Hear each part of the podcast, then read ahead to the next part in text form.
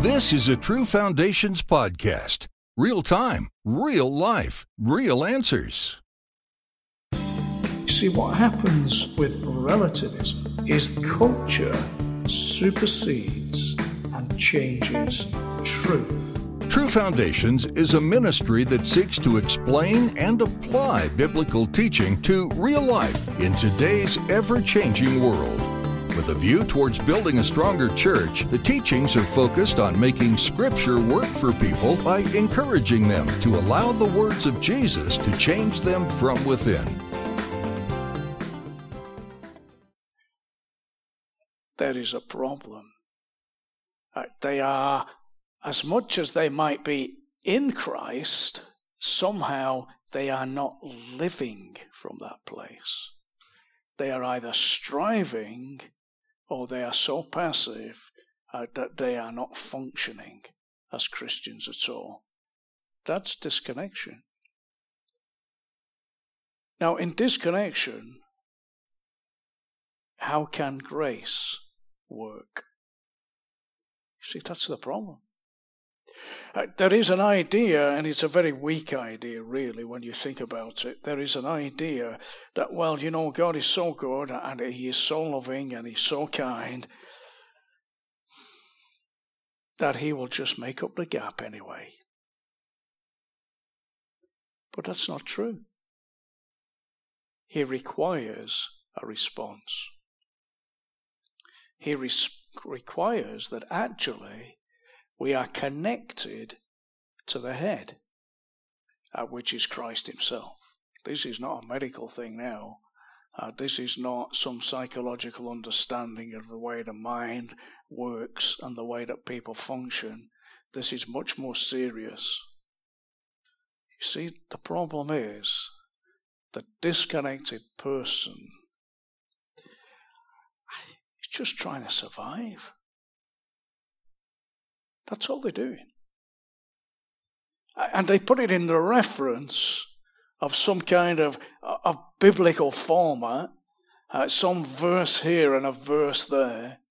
They put it into connection somehow that they, they recognize who Jesus is and they know that he's the answer and, and they know that forgiveness of sins and the removal of guilt is really essential. That's what it's all about. But in reality, there is no taking on board of forgiveness. In reality, guilt has not been removed on the practical level of outworking their faith. And so they are in survival mode.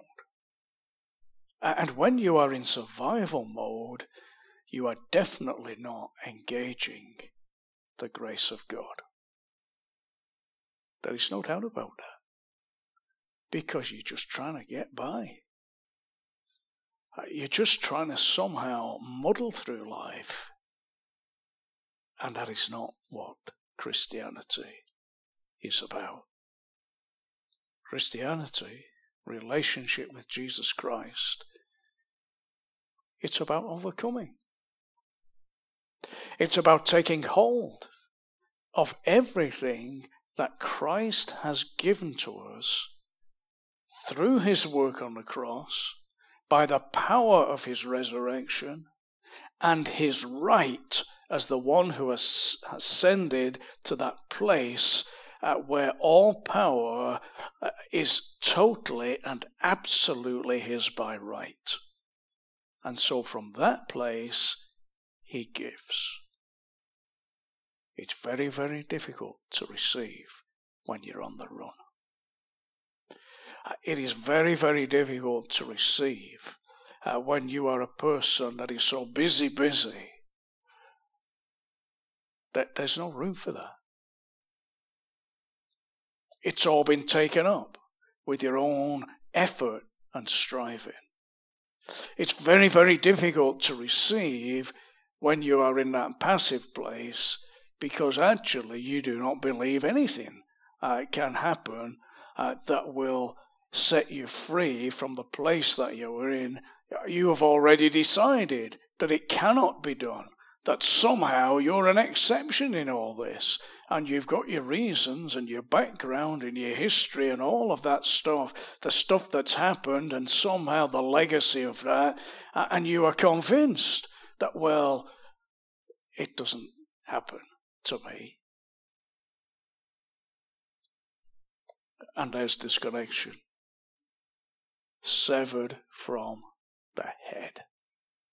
And we must be totally and absolutely connected to Christ, who is our head. Now, if He's our head, that means He is in the place of authority. It means that He who has all power, we are connected to Him, and because of that connection, we receive every aspect of power that we need to live the overcoming life. That's called grace. And if we are connected to the head, it means that we receive our identity from Him. Uh, because headship is all about identity as well. It's who He is and what our relationship and our connection to Him is all about. We receive our identity from Him. And so, if we are disconnected, we are lost. We do not really know who we are. We might be able to tick off all the evangelical statements of who we are in Christ, but in reality, that is not functioning because we are in survival mode. And there we are. We are either striving or we've given up. It is the headship of Christ that is totally and absolutely essential for our Christian life as those who seek to live an overcoming way. There is no substitute for it. There is no other way. You see, disconnection tells me that somebody is trying a different way than God has decided is best for us. Uh, it tells me that somehow uh, we are putting our way above His way. So there's control for you. That's a problem, isn't it? So we better lay that down. And we better lay ourselves bare before the cross of Christ, uh, that we might in everything be those who know what it is to live from the place of connection you see, the whole body, is nourished and it's held together. And it develops. And it's because our relationship with Christ is the way that it ought to be. So I've given you some clues as to, to measure whether you are disconnected or not. I, if you're driven, then I have no doubt whatsoever you're disconnected. Uh, if you're passive, again, I have no doubt whatsoever, are you disconnected? Uh, we need to be people who are able to think properly, reasonably, logically, so that we can identify. It is not enough for Christians to have their checklist of what it means to be in Christ.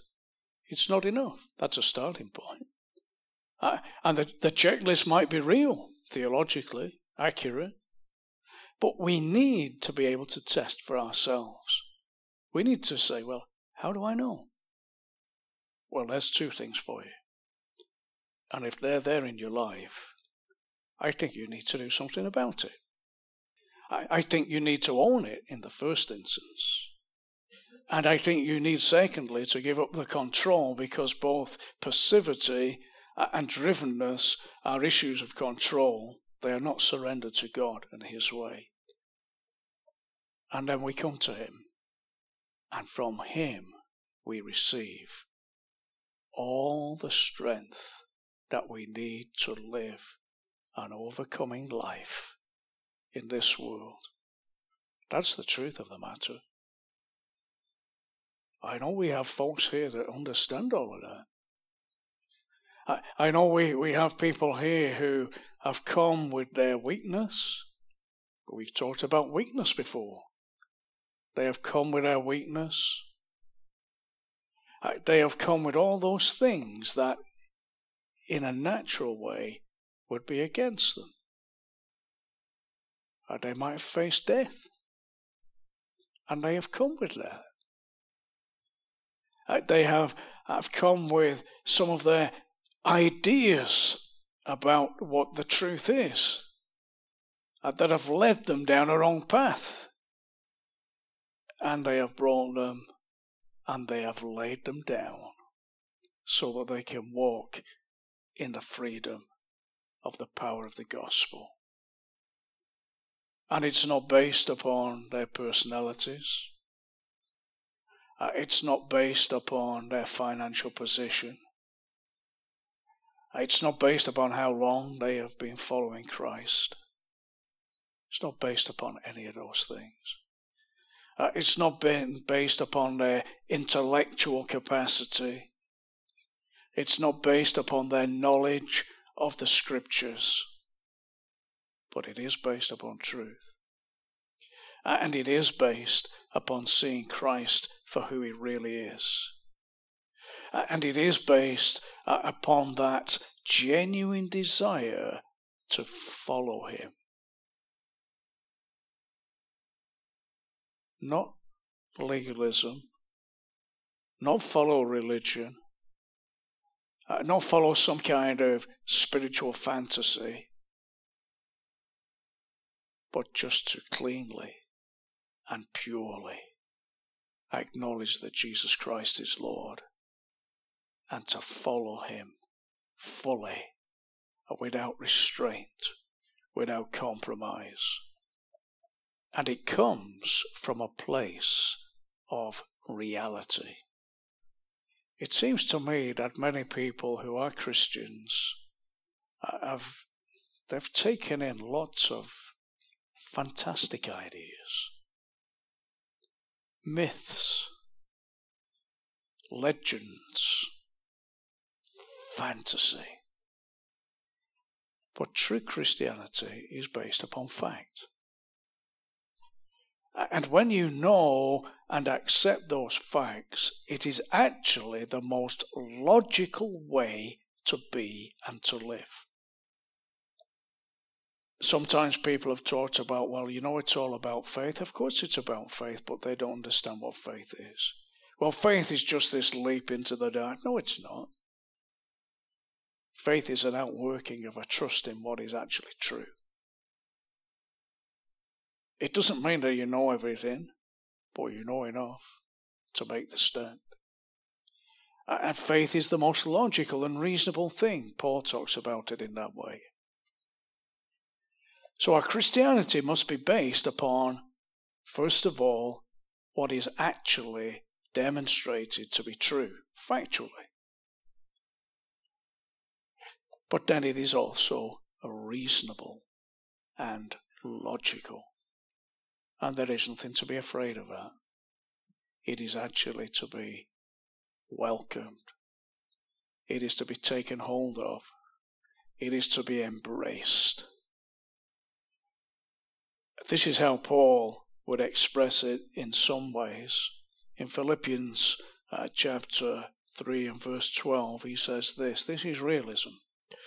Not that I have already reached the goal or am already fully mature. So he knows himself. Now, this is a guy who's streets ahead of most.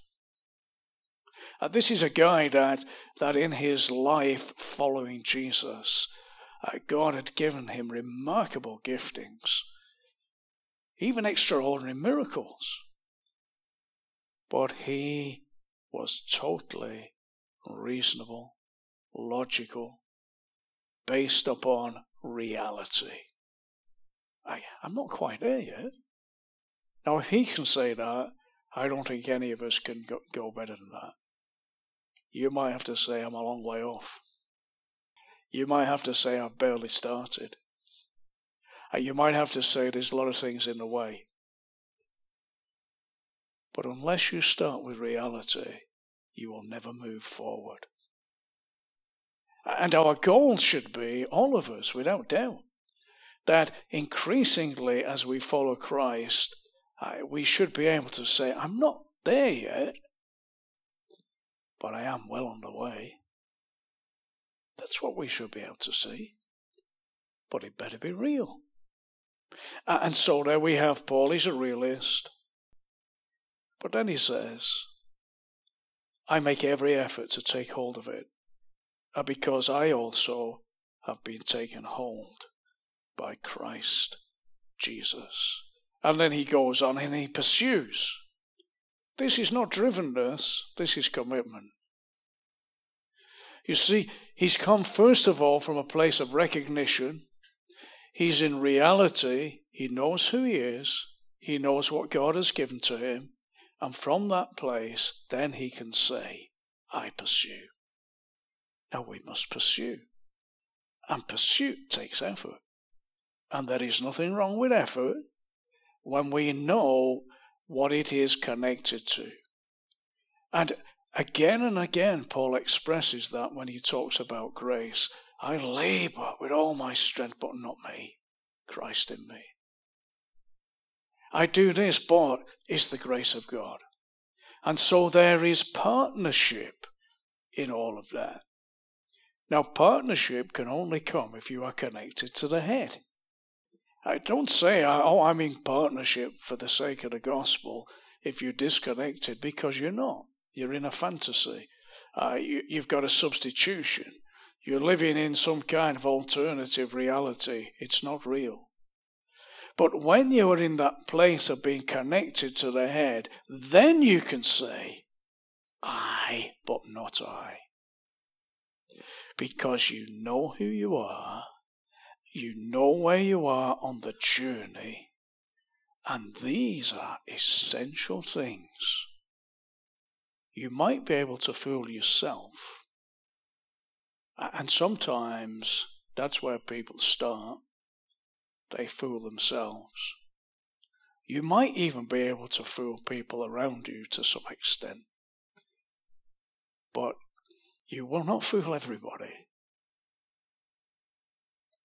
definitely you will never fool God. He knows you absolutely. And what we have recorded in Scripture about men and women of God like Paul, it is recorded of them in actual, real facts. Their strengths, their weaknesses, it's all there. Nothing is hidden from God. So let us determine that we will be real. Let us be willing to go to those places uh, where we can acknowledge our deficiency. Find the clues. Uh, yeah, I'm, I'm far too passive. Yeah, I know I've been driven. Well, stop it. Lay it down. It's a false God, it's an idol. Your passivity is an excuse. Bring them before the cross of Christ in full repentance, uh, so that it can be put away for God. Then maybe there's a lot to relearn, but that's fine. Because once you are in that place of reality and you are connected to the head, grace begins to flow. And He gives you everything that you need. Now let's let's just knock away another false prop that that Christians have in this area. And to do that, we just need to refer to Revelation chapter 2 and it's verse 5. Again, there's a specific for these people, but the principle transfers. Remember then how far you have fallen. Repent, do the works you did at first, otherwise, I will come to you and remove your lampstand from its place, unless you repent. This is why it is so important for us to be real. uh, to be reasonable, to be logical. Uh, because a disconnection comes in. I'm a Christian, therefore I have the indwelling Holy Spirit, therefore everything's okay. Well, that's what we call a non sequitur, which means it does not follow. So here we are. We're in Christ. It's a matter of salvation. Our salvation is secure in Him. So that's good. Uh, we can rely upon that. Uh, we do not need to question that. It's done. But Christianity is a life meant to be lived.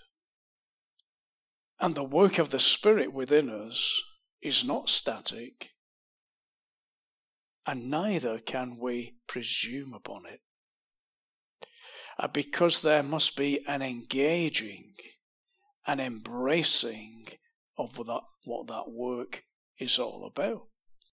And if we don't, there are consequences.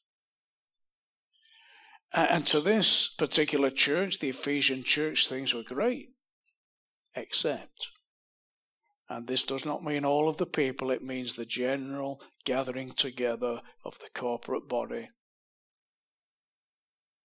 Uh, the presumption is often this so Christians meet together, it's usually most places Sunday morning. They do their stuff, uh, they sing their songs, uh, they have their particular way of doing it. Uh, and some guy stands at the front uh, and says stuff. Uh, and then we finish, and off we go. And the presumption is just because we have done that, God is there. See, there's a presumption. Uh, in, in some gatherings, in some churches, they even do something called invocation. It's written into their form of service. They invoke the presence of God. I, I think that's a bit risky uh, because invocation is summoning. We, we do not have the power to do that. So we do not invoke God's presence. We, we come and we desire God's presence. And, and if we are in the right place, we are connected to the head, I think we can have confidence that He will be present. But that's not the same, is it? But here's the thing is that there are many gatherings, and they happen all over the world, where Christian people turn up and do their stuff, whatever it is they do, in whatever format it is done, and God is not there. Why? He has removed his presence. He's removed the lampstand. It's not an issue of salvation. It's an issue of identity of the church. It's an issue of God's approval on his people. It's an issue of God's desire to be with his people. But when his people become disconnected from the head, they'd forgotten.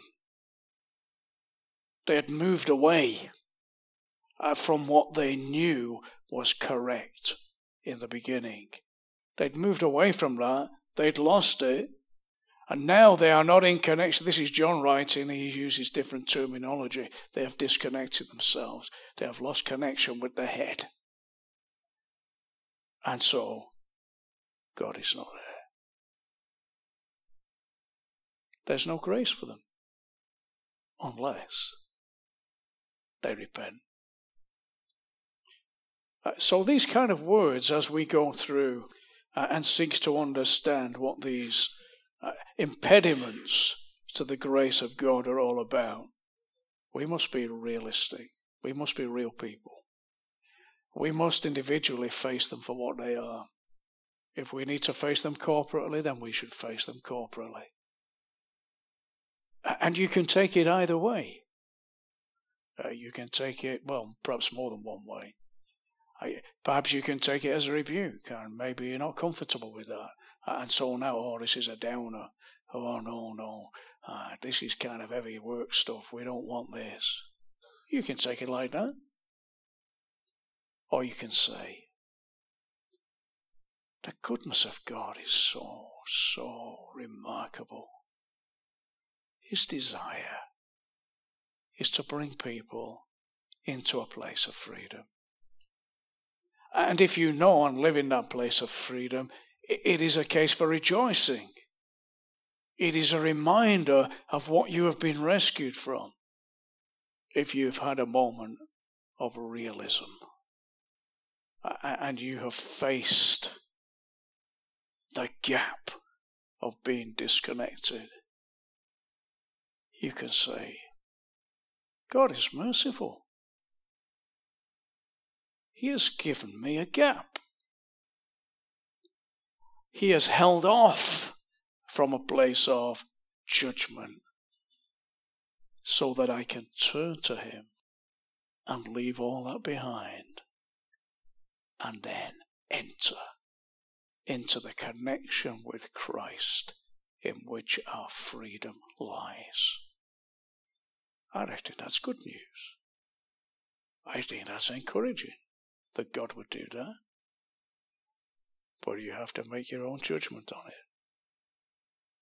And in the end, I think that will determine not only where we stand individually as people, uh, but it will show us the way forward as a body here.